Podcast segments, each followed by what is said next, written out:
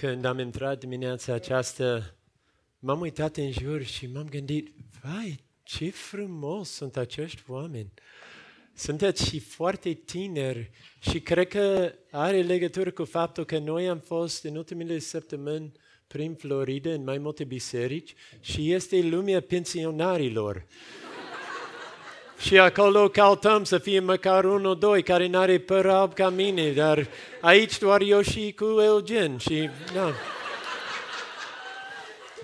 E chiar foarte bine. Suntem aici în dimineața aceasta trei feluri de oameni. Avem soți, avem soții și avem și oameni care sunt necăsătoriți.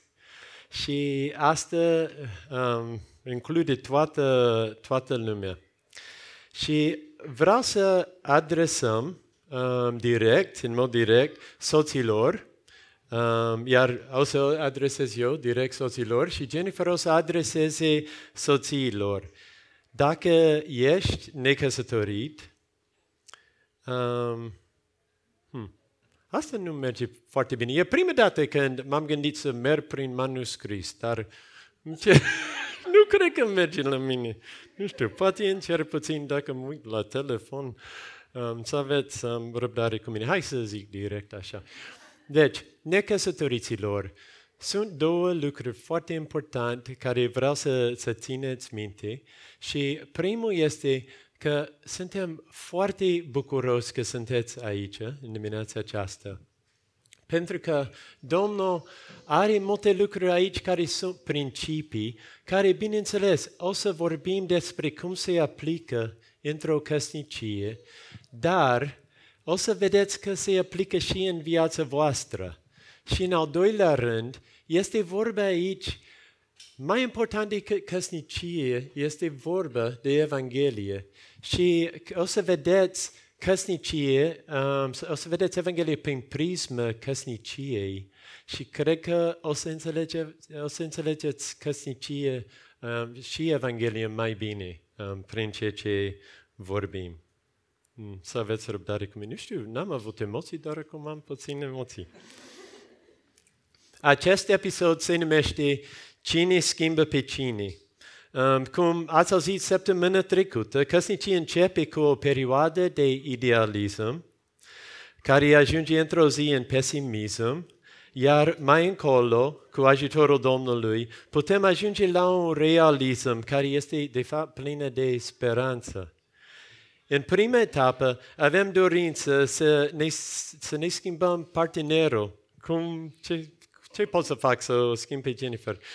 Um, și, um, bine, nu, vreau să zic, la început vrem să rămână la fel. Dar după aceea trece perioada aceea frumoasă, dăm de greu și um, ne dăm seama că vrem schimbare și avem o bănuială că problema este 99% problema partenerului și nu problema noastră. Deci, începem cu gândirea aceasta.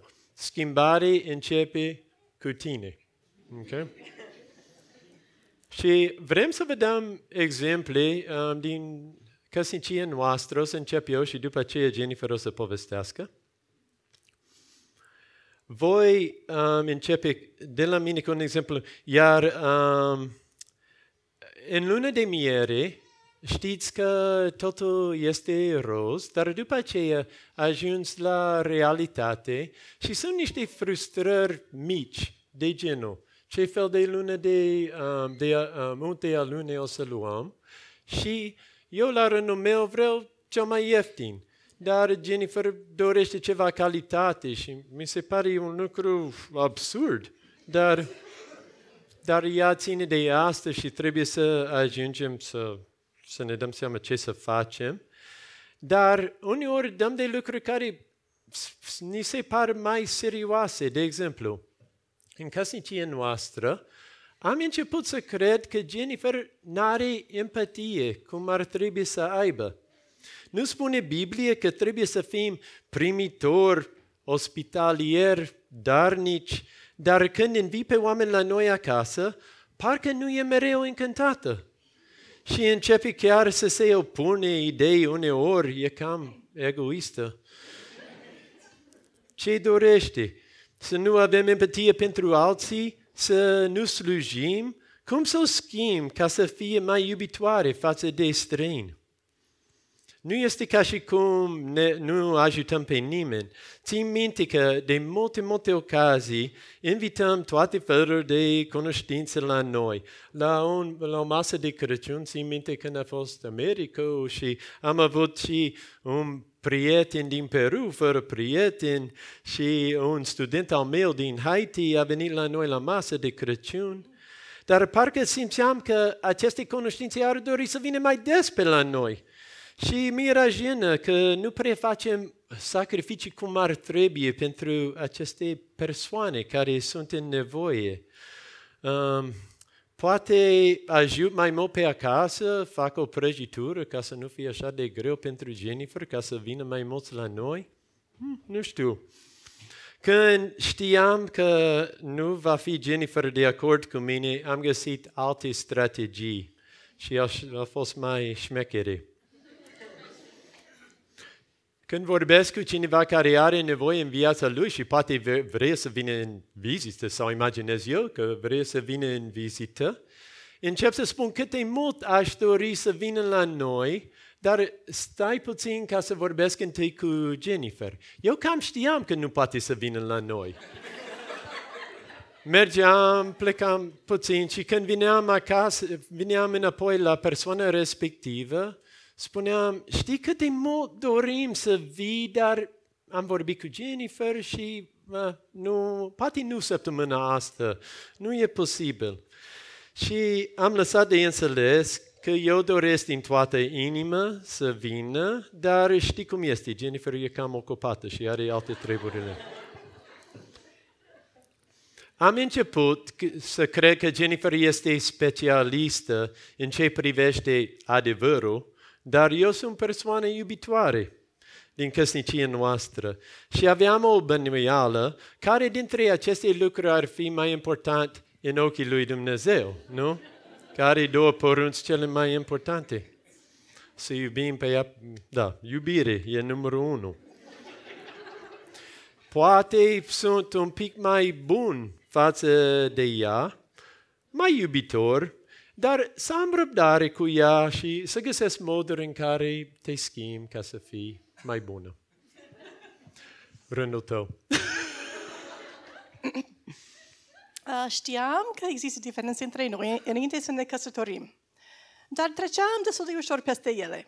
Chiar am avut argumente destul de, destul de multe, dar nu uh, avea aceeași greutate ca după. Înainte a fost așa, am trecut, am mers mai departe. El e minunat, îmi place de el, e, a, e altfel ca mine și îmi place faptul că este altfel. Dar, uh, cum zicea Dave, uh, eram cam o specialistă în ce privește adevărul în căsnicia noastră. Și, în primul rând, cu calitatea aceasta a venit o siguranță. Am avut o siguranță uh, despre multe lucruri, mici și mari. Uh, fie cum se pregătește mâncare. Normal, sunt femeie. Cum se conduce o mașină? Cu mai multă viteză, te rog. Eu mai încet. Cum, cum să răspundem uh, altora într-un conflict? Eram așa, am gânduri, am, uh, știu, văd totul. Dar Dave n-a fost ca mine. nu părea așa de sigur, nu exprimea păreri ferme, nu vroia să dezbate cu mine sau cu alții, mi s-a părut normal să, hai să intrăm în dezbatere. Nu mă deranjează dacă și tu ai o părere fermă, hai să vedem cine are dreptate. Așa a fost în, în familia mea și mi s-a părut normal asta. Um, și vedeam în asta o slăbiciune, sincer. Și la mine era așa senin, iar la el era ceață. La mine era claritate, la el era confuzie. Și ce vrei? Unde vrei să trăiești? A trebuit el să se schimbe, să vină și el la lumină. N-ar trebui el să fie ca Isus?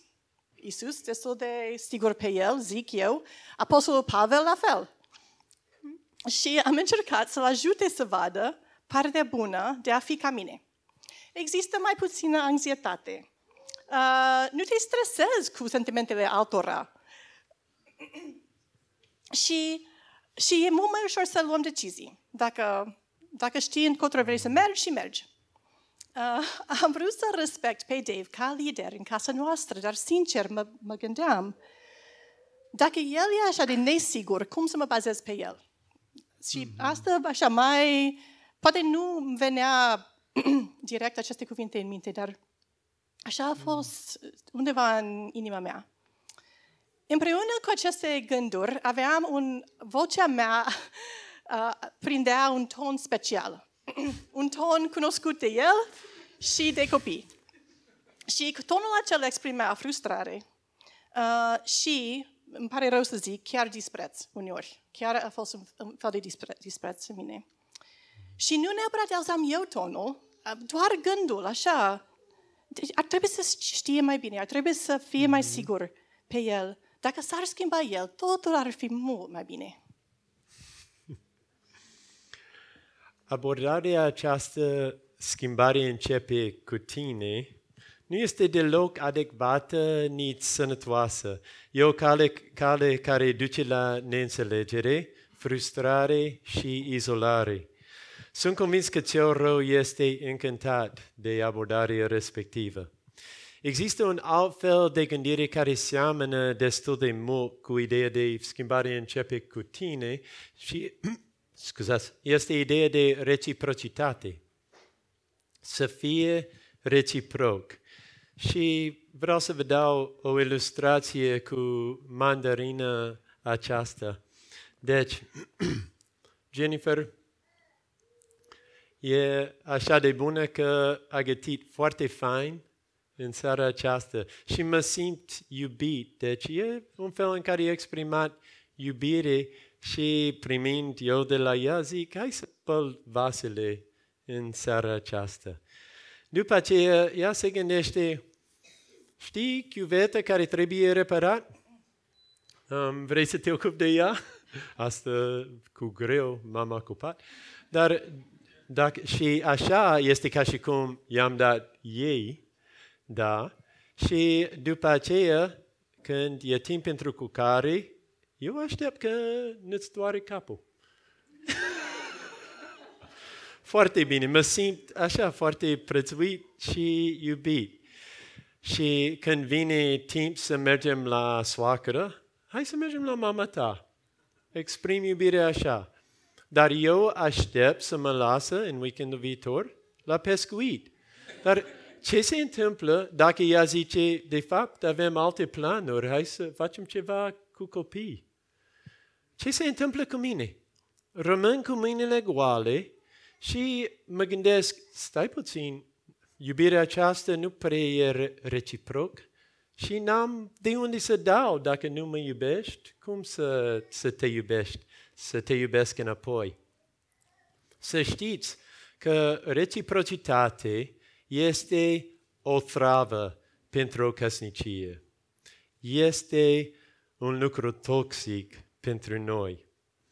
De aceea Dumnezeu ne-a, arăt, ne arătat ceva clar în Efesen 5. La sfârșitul capitolului, Apostolul Pavel se adresează în mod specific soților și după aceea soțiilor fii atent la partea ta și nu la partea partenerului, deoarece conform Efesen 5, schimbarea nu începe cu tine, schimbarea începe mereu și mereu cu mine. Um, o să citim pasajul, dar um, nu vrem să citim în ordine, um, vrem um, să, o să vor, uh, adreseze Jennifer soțiilor și eu o să adresez um, soților, frații mei, Um, și înainte să facem acest lucru, vreau să vă zic ceva despre pasaj. Cum începe și cum termină. Înainte de pasajul acela care este foarte celebru despre căsnicie, um, sunt două capitole care vorbesc despre iubire între toți dintre noi și arată că suntem toți chemați să, să ne slujim, să ne ajutăm, să iubim cu iubirea aceasta necondiționată și când ajunge la versetul 21, înainte să vorbească despre soții soție, spune așa, supuneți-vă unii altora în frică de Hristos. Deci, să fie o supunere care este reciproc între toți, fiți necăsătoriți, căsătoriți, în orice um, stare civilă sau în orice situație. Trebuie să ne iubim unii pe alții ca și biserică. Și în acest aspect, suntem la fel. Um, înaintea crucea lui Hristos, pământul este la fel și toți stăm în același loc. În același timp, avem și roluri diferite care depinde de lucruri, de exemplu, dacă suntem căsătoriți sau nu, sau dacă sunt soț sau soție. Și săptămâna viitoare o să vedem mai clar din versetul 33, unde spune, este ultimul verset din Efesen 5, Totuși, fiecare dintre voi, bărbații, trebuie să-și iubească soție ca pe sine însuși, iar soția să respecte soțul. Aici vedem că e și o diferență care depinde de roluri și e o nevoie de dragoste specială și o nevoie de respect specială care diferențiază noi și este chiar o carte care este scris pe subiect și cred că o să fie printre resursele și, cum am zis, o să vorbim mai mult săptămâna viitoare. Acum, vreau să adresez um, bărbații din sală și fiind ziua femeilor, puteți să luați o pauză acum, să... nu puteți asculta, bineînțeles, și cum am zis, se aplică unele lucruri în mod universal. Dar vreau să vorbesc în mod specific bărbaților, cum a făcut um, Apostolul Pavel în aceste versete. De la versetul 25 până 29 avem 5 versete care sunt direct pentru noi. Voi aveți mai puține versete, care parcă nu e corect, dar o să mergem pe asta. De la versetul 25. Soților, iubiți-vă soțiile așa cum și-a iubit Hristos biserică el s-a dat pe sine pentru ea, ca să o sfințească, curățind-o prin spălare cu apă, prin cuvânt, pentru a-și, a-și o înfățișa în toată slavă, fără pată, zbârcitură sau altceva de felul acesta, ci sfântă și fără cusur. La fel trebuie să-și iubească și soții soțiile și anume, ca pe trupurile lor. Cel care își iubește soție se iubește pe sine. Fiindcă nimeni nu și-a urât vreodată trupul, ci o rănește și are grijă de el, așa cum face Hristos pentru biserică. Standardul nostru ca și soț este Isus Hristos. Cum a iubit El? Nu se uita la noi să vadă cât de mult o iubim pe El întâi, ci El a făcut primul pas. N-a așteptat să fie ceva reciproc între noi și El, dar El ne-a iubit într-un mod necondiționat. Efectiv a zis, schimbarea începe cu mine. Vedem din nou poruncă care ne dă nouă bărbaților, soților, iubiți-vă soțiile așa cum și-a iubit Hristos biserică și El s-a dat pe sine pentru ea. E un ideal aici? Da, e un ideal. Și uneori folosim asta ca o scuză, că cine sunt eu, Iisus Hristos, să iubesc așa? Dar să ne dăm seama că e un etalon care ne-a dat și o poruncă care e una serioasă și depinde foarte mult pe acest lucru. Dacă suntem în creștere spre a fi ca și Hristos, rezultatele vor fi frumoase. Dar dacă stăm pe loc cumva și spunem, e un ideal și nu ajungem niciodată acolo, căsnicia noastră va fi un dezastru și să știți că în cazul cel mai bun va fi un război rece. Miza este uriașă, fraților nu numai fericirea noastră ca și cupluri, dar efect care va avea asupra copiilor noștri, copiilor și oameni din jur care se uită la noi, noi putem strica sau să zidi o moștenire frumoasă și depinde totul de faptul dacă învățăm să iubim necondiționat cum a iubit Iisus Hristos. Și să fiți atenți, nu există cale de mijloc, adică să rămânem pasiv. Pasivitate este egal cu răutate în Biblie. Că vedem în Scriptură faptul că Dumnezeu nu ne vrea să, să fim mai degrabă cald sau rece, dar să, să căutăm să nu avem risc și să ne ascundem în pasivitate, este un lucru care în ochii lui Dumnezeu este chiar scârbos, e foarte rău. Domnul vrea să, să fie o schimbare care începe cu noi. Dar asta înseamnă că nu dorim schimbare la partenerul nostru, că exclusiv, că este ceva la noi. Nici de cum. Și asta vedem în ceea ce am citit, mai ales în versetele 26 și 26. După ce spune să iubim ca și Hristos, spune așa, ca să o sfințească, spune despre Hristos, biserică, ca să o sfințească curățându-o prin spălare cu apă prin cuvânt, pentru a și o înfățișa în toată slavă, fără pată, zbârcitură sau altceva de felul acesta, ci sfântă și fără cusur. Da, vrem să, să schimbăm în funcție de ceea ce spune în Biblie, soțiile noastre, dar nu în felul care dorim noi, în primul rând, schimbare începe nu cu ele, începe cu noi și nu are o țintă superficială. Deci, nu vreau să mă gândesc așa, ce ce nu-mi place uh, la suprafață la Jennifer să fie să nu se poartă așa sau ceva de genul. Nu, Dumnezeu nu, nu, ne, nu cere astfel de lucruri de la noi. Scopul este pentru ea să fie mai aproape de Dumnezeu. Asta e scopul meu principal. Mai sfântă. Crește soțiile voastre în evlavie când vă gândiți la ele și faceți contribuție potrivită pentru ele ca să aibă cele mai mari șanse de creștere. Vă zic că contribuția noastră, cea mai mare care putem face vreodată, este să avem o iubire care nu este reciprocă, dar o iubire care este necondiționată, care seamănă cu Isus Hristos. Dacă citim mai departe, vedem cât de stupizi suntem dacă rămânem nepăsători. În versetul 28, la fel, trebuie să-și iubească și soții soțiile și anume ca pe, ca pe trupurile lor. Cel care își iubește soție, se iubește pe sine, fiindcă nimeni nu și-a urât vreodată trupul, ci el hrănește și are grijă de el, așa cum face și Hristos cu biserica.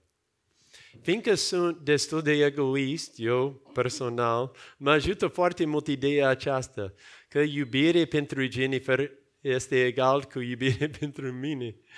Adică, noi suntem un singur um, fleș, uh, uh, un singur trup și de aceea când o iubesc, mă iubesc pe mine.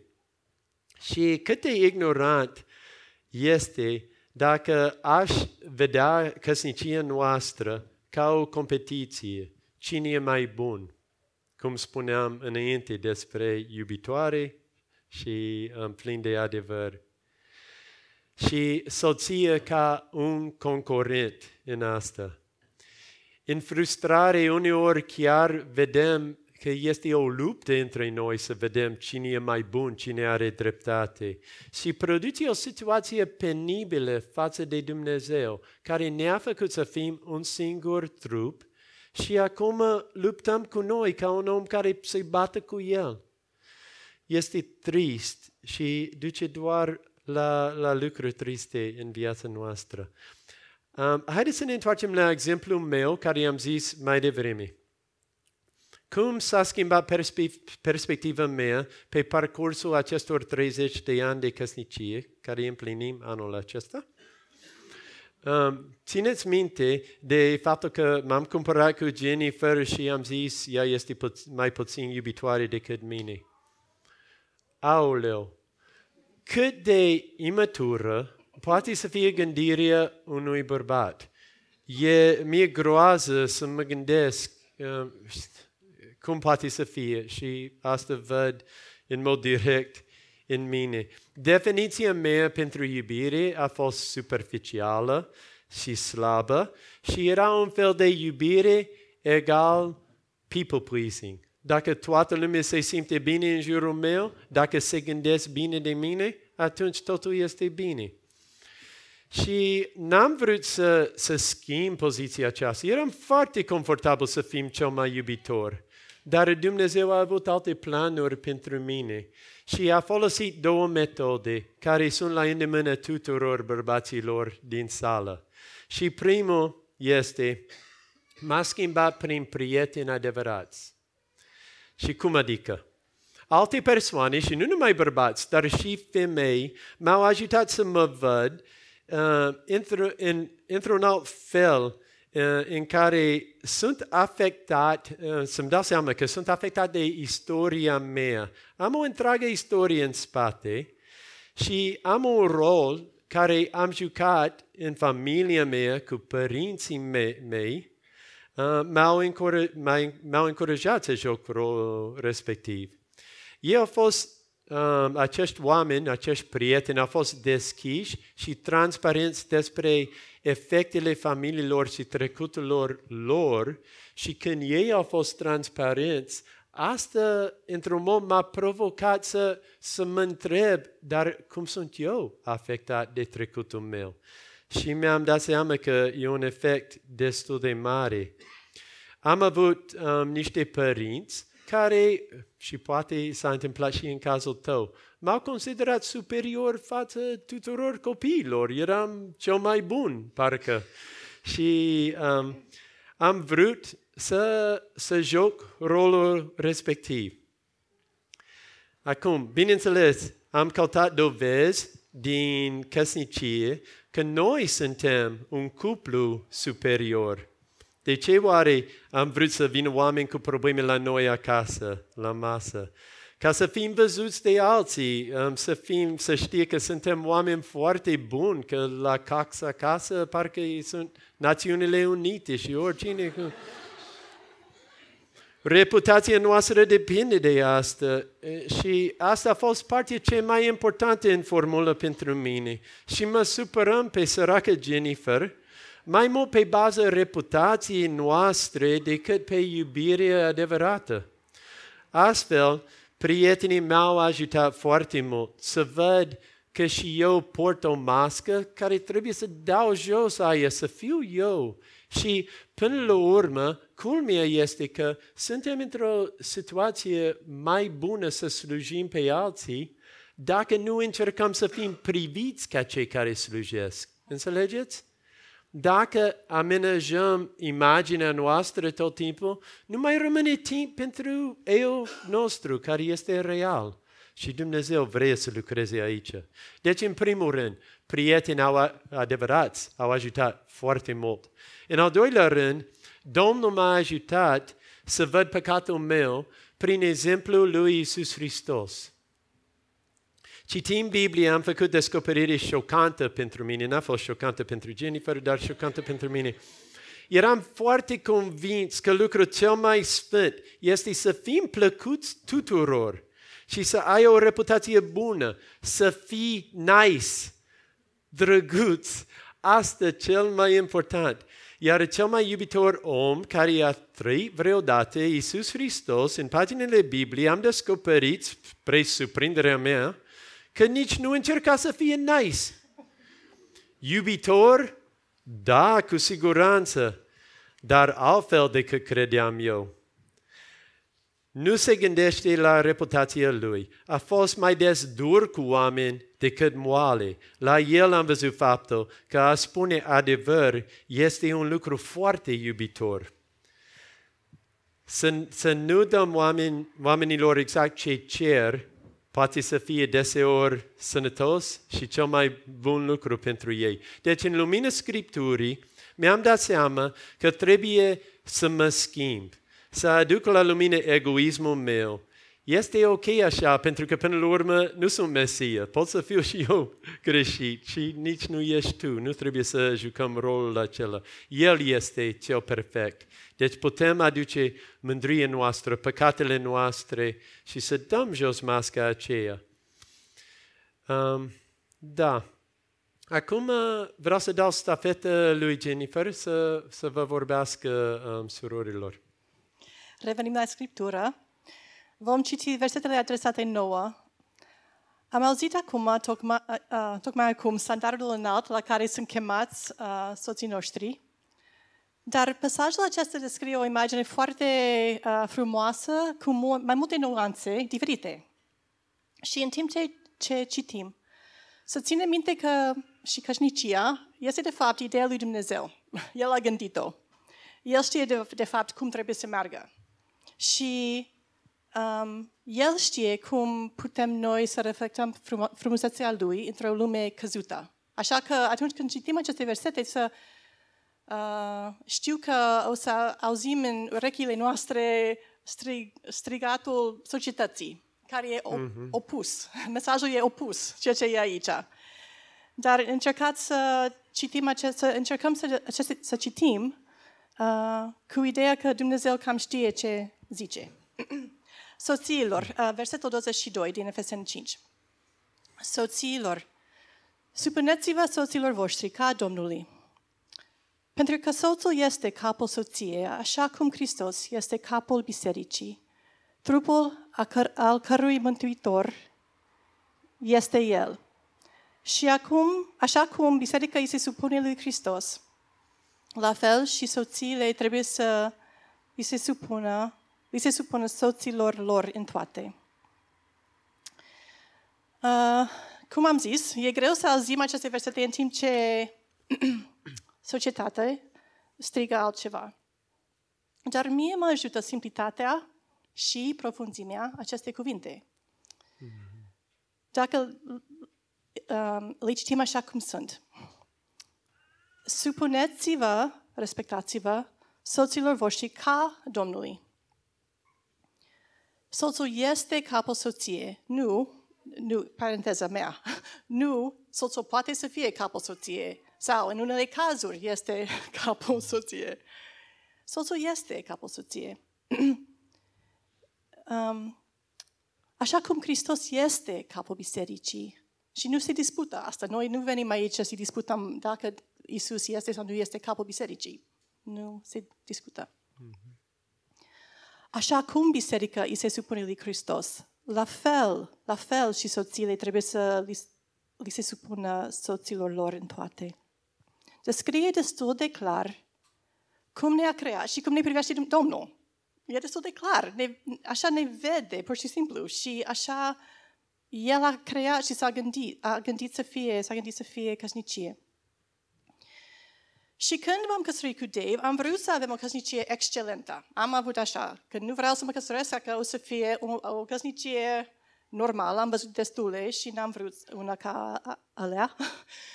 și uh, eram des, teoretic bine dispusă să mă lupt pentru asta. Teoretic eram așa, gata, știam că va fi luptă, dar eu mă bag. Dar și credeam atunci că aceste versete are o semnificație pentru mine. Dar m-am confruntat cu gândul. Dacă soțul meu nu ține partea lui, dacă nu poate să mă iubească așa cum uh, Isus iubește biserica, atunci eu sunt scutită de partea mea. Adică dacă eu nu face partea lui, atunci, oh, foarte bine, nu trebuie să respect. Nici eu. Și ne întoarcem acum la exemplul meu. Vă amintiți că vroiam o schimbare în Dave, să fie mai sigur pe el. Am vrut uh, să-l respect, chiar am vrut să-l respect. Dar mi se părea că nu ține partea lui, nu, nu împlinește partea lui. Și atunci cum pot să mă supun lui dacă așa stau, așa stau lucrurile? Și uh, cum a zis Dave, Domnul m-a ajutat în două feluri să văd realitatea altfel. Și prin prieteni adevărați, uh, cu dorință să ne cunoaștem mai profund și să, să găsim așa vindecare în mai multe privințe, împreună cu niște prieteni dragi, am început să văd cum istoria mea pers- personală mi-a dat o dorință puternică să mă protejez. Mama mea l-a divorțat pe tatăl meu și a plecat din casă când aveam 11 ani. Într-un sens, a trebuit eu să devin adult prea repede, uh, pentru că persoana de bază a abdicat. A fost dusă ea de sentimentele ei uh, într-o direcție destructivă și familia mea a avut de, de suferit. Eu astăzi sunt prietenă cu mama mea și o înțeleg mai bine și de ce a luat decizia aceea, dar nu schimbă faptul că a avut un impact enorm în viața mea mm. și a fraților mei și a tatălui meu. Și m-am dat seama, mi-am dat seama, că de acolo venea teama mea ca persoană de bază, acum Dave, uh, nu va fi în stare să mă protejeze. Hmm. Și nu, va, nu voi putea să mă bazez într-adevăr pe el. Hmm. Dar când am văzut că de fapt m-a rănit grav ce a făcut mama, Domnul a început să-mi, să-mi vindec rănile de atunci hmm. și vindecarea asta m-a făcut mai capabilă să-l văd altfel și să-l tratez pe Dave cu mult mai mult har. Și în același hmm. timp am înțeles mai mult despre trecutul lui și de ce este el cum este. Și asta a creat în mine mai multă empatie. Mm-hmm. Și în al doilea fel, cum Domnul m-a ajutat să văd realitatea.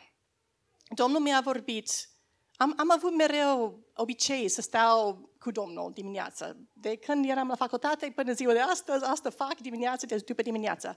Și vă recomand. Cândva, în timpul zilei. Um, și Domnul mi-a vorbit de mai multe ori, în mai multe feluri, despre chemarea lui pentru mine în căsnicie. Mă, cheamă, mă chema să mă bezez pe el, pe el până la urmă. Și pe cuvântul lui, în ciuda sentimentelor mele, um, și îmi dădeau seama că atunci când arăt respect față de Dave, de fapt arăt respect față de Dumnezeu, de, față de Isus. Și asta m-a ajutat mult, mult, mult de tot. Și dovedesc atunci credință chiar în Isus, o credință care se cere în toate aspectele ale vieții. Și, vă, și citez acum Evrei 11 cu 1. Credința este o încredere în lucrurile nedăjduite, o certitudine cu privire la lucrurile nevăzute. Când aleg prin credință să respect pe Dave, prin credință, mă găsesc în voia lui Dumnezeu, un loc un bun, e, e bine să fii în, în uh, voia lui Dumnezeu, și astfel îl ajut pe Dave chiar, într-un sens, să țină partea mm-hmm. lui. Mm-hmm. Exact așa este și um, tonul cu care vorbea um, înainte, chiar s-a schimbat, că m-am simțit că vrea prin ton să, așa se spune ton?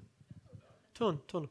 Să, să exprime că sunt stupid. Că era un ton care era bineînțeles că, și dar nu mai folosește, chiar a schimbat și um, te-a ajutat și Benjamin Franklin, nu?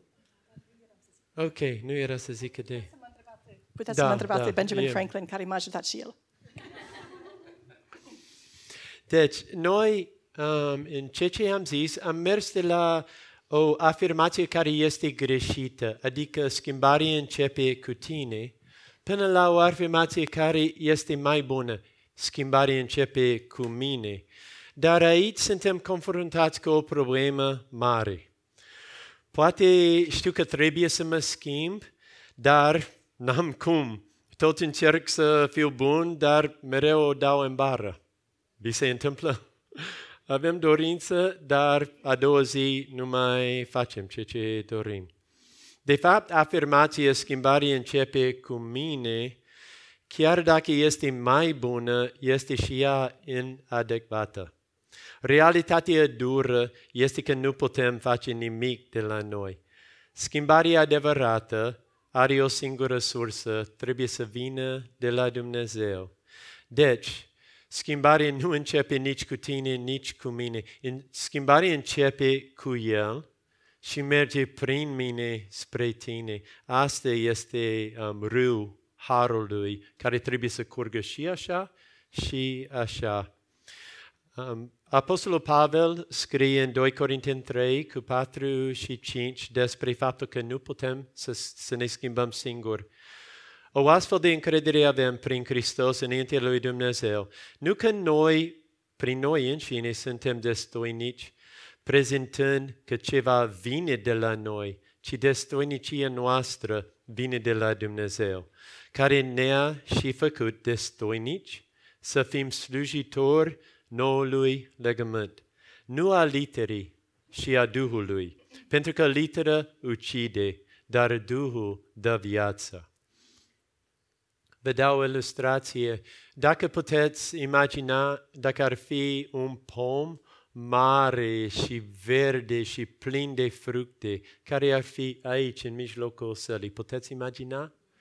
Dar nu e un pom care să fie doar portocale sau mandarine. E un pom care are de fapt toate feluri de fructe și o abundență de fructe. Așa este Dumnezeu. Portocale, mere, grefe, pere, lămâi, cutui, chiar mangori sunt în abundență. Este adevărat pentru căsătoriții și pentru necăsătoriții. Ne invită zilnic să venim la El pentru fel și fel de fructe de încurajare.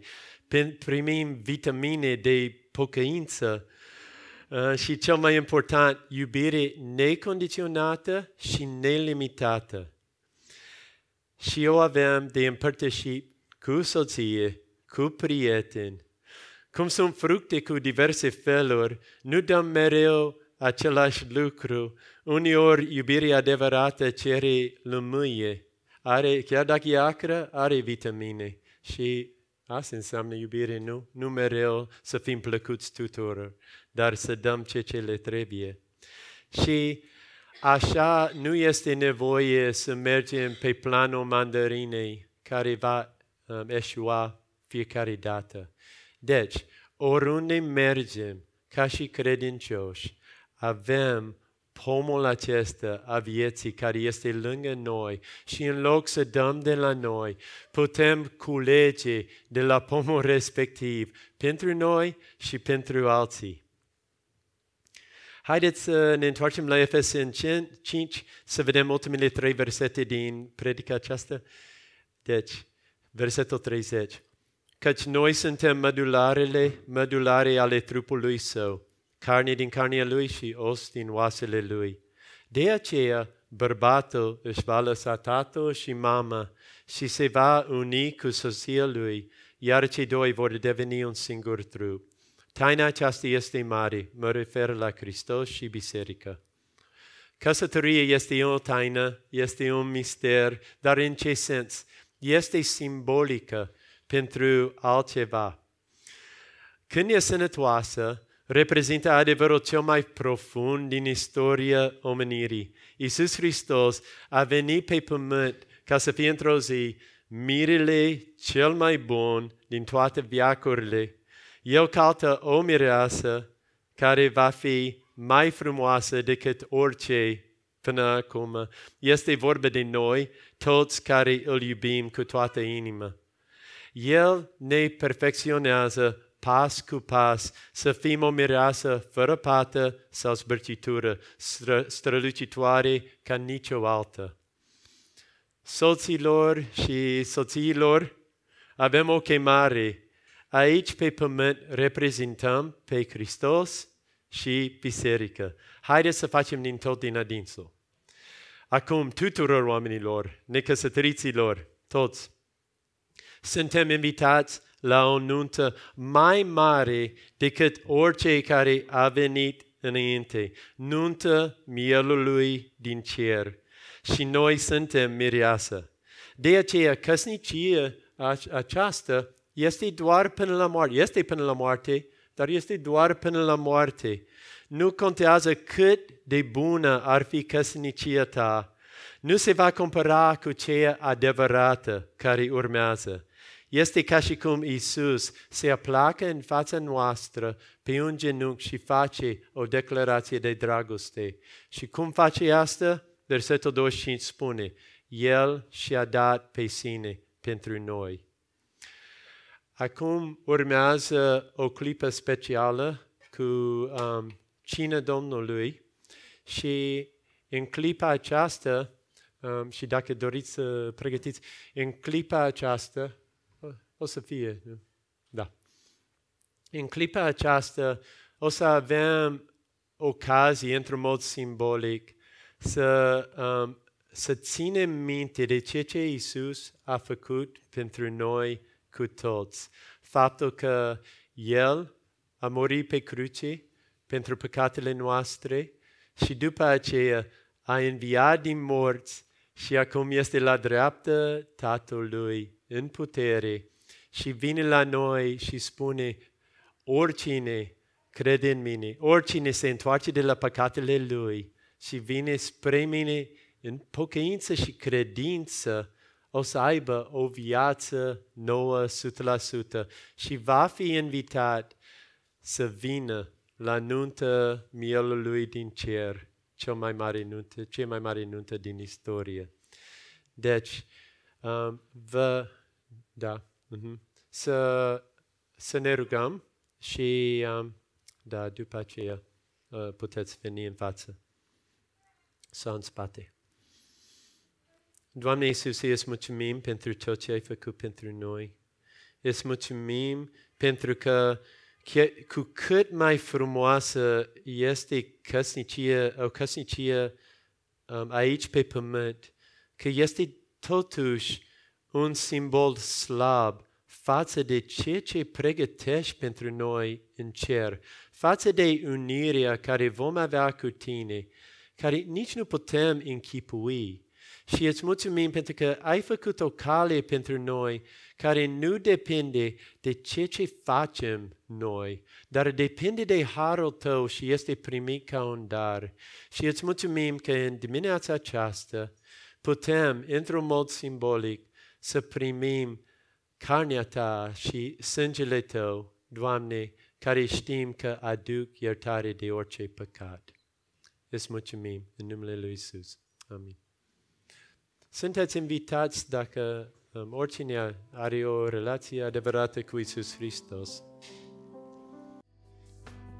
În noapte în care a fost vândut, Isus a luat o pâine și a zis, luați, mâncați, acesta este trupul meu. Iar după cine a luat paharul și a zis, acest pahar este legământul cel nou în sângele meu, luați din ea. Îți mulțumim, Tată, că chiar dacă nu suntem nimic, chiar dacă suntem plini de păcat, Tu ai venit la noi și Tu ai zis, eu știu că nu pot să te schimbi singur, nu pot să schimbi nici pe altcineva, dar eu am venit să te schimb pe tine. Îți mulțumim, vino să iei control în viața noastră, în căsnicile noastre, în, via- în viața noastră cu prieteni, pentru cei necăsătoriți și să faci voia ta.